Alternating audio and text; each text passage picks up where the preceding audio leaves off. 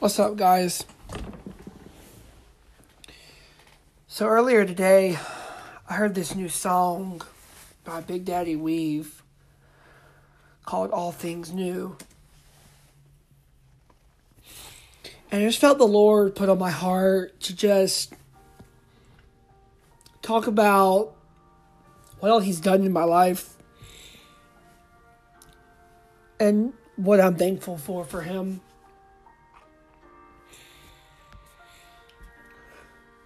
Because most time we go through life and just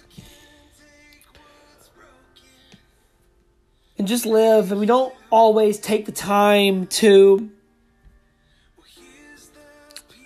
really stop and meet God where he wants us. We just want to do things ourselves and try to handle life on our own without God. But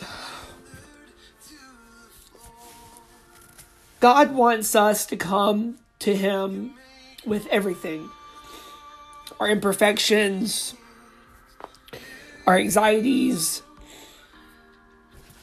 and our problems. He doesn't want us to feel overwhelmed and worried because that's what He's for. He wants to take all that and make us whole and make us new and wants us to spread his good name and talk about him in such a way that people say, wow, I want that in my life. But, like I said earlier, sometimes it's hard to really give God everything because we want to keep stuff for ourselves because it's just human nature and we just have to humble ourselves and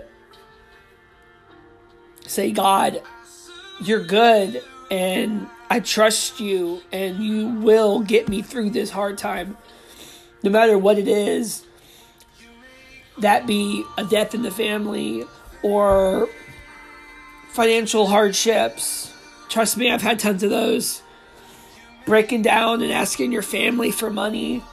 I've done that more times than I can count. But we have to realize that God doesn't judge us for having it all together. He just wants our heart. And he wants us to say, I need him no matter that I have it all together or not. He just wants us and all of us.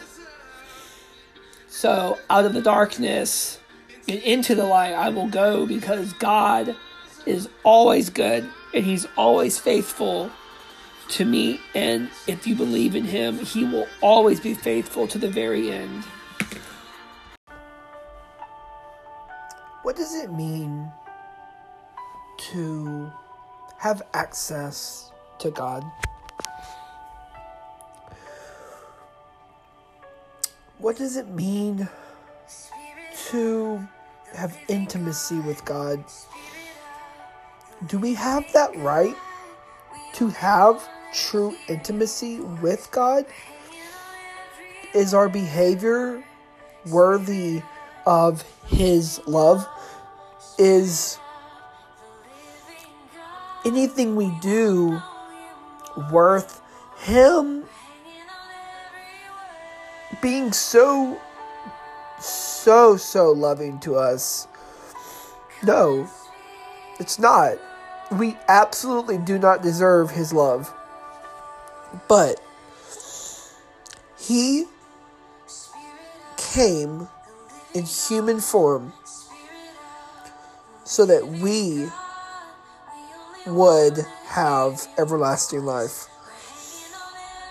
And he sent his only son to die on the cross for us. If that is not what we really want to live by. I don't know what is.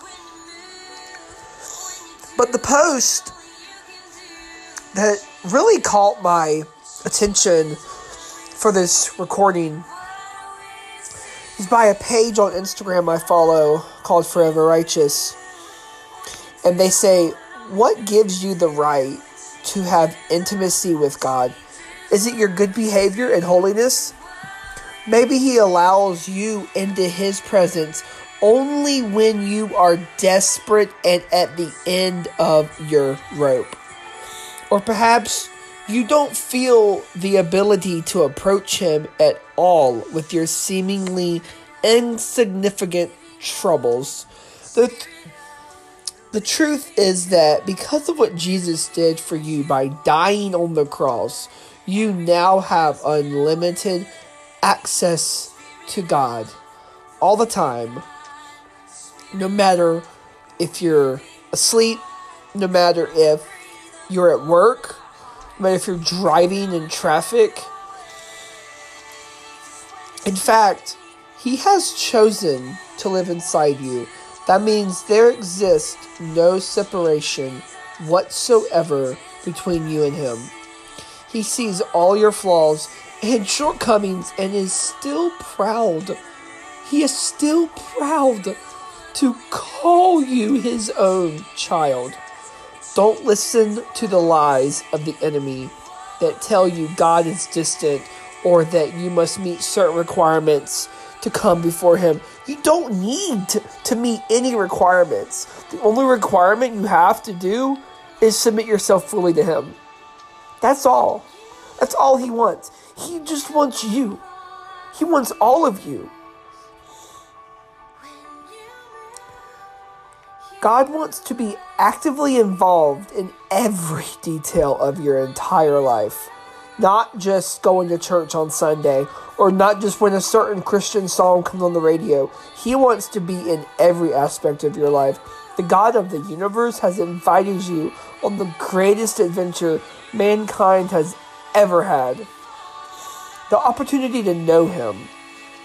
That is the greatest adventure that He has invited us to go on. Take advantage of that today. God bless. Have a good night.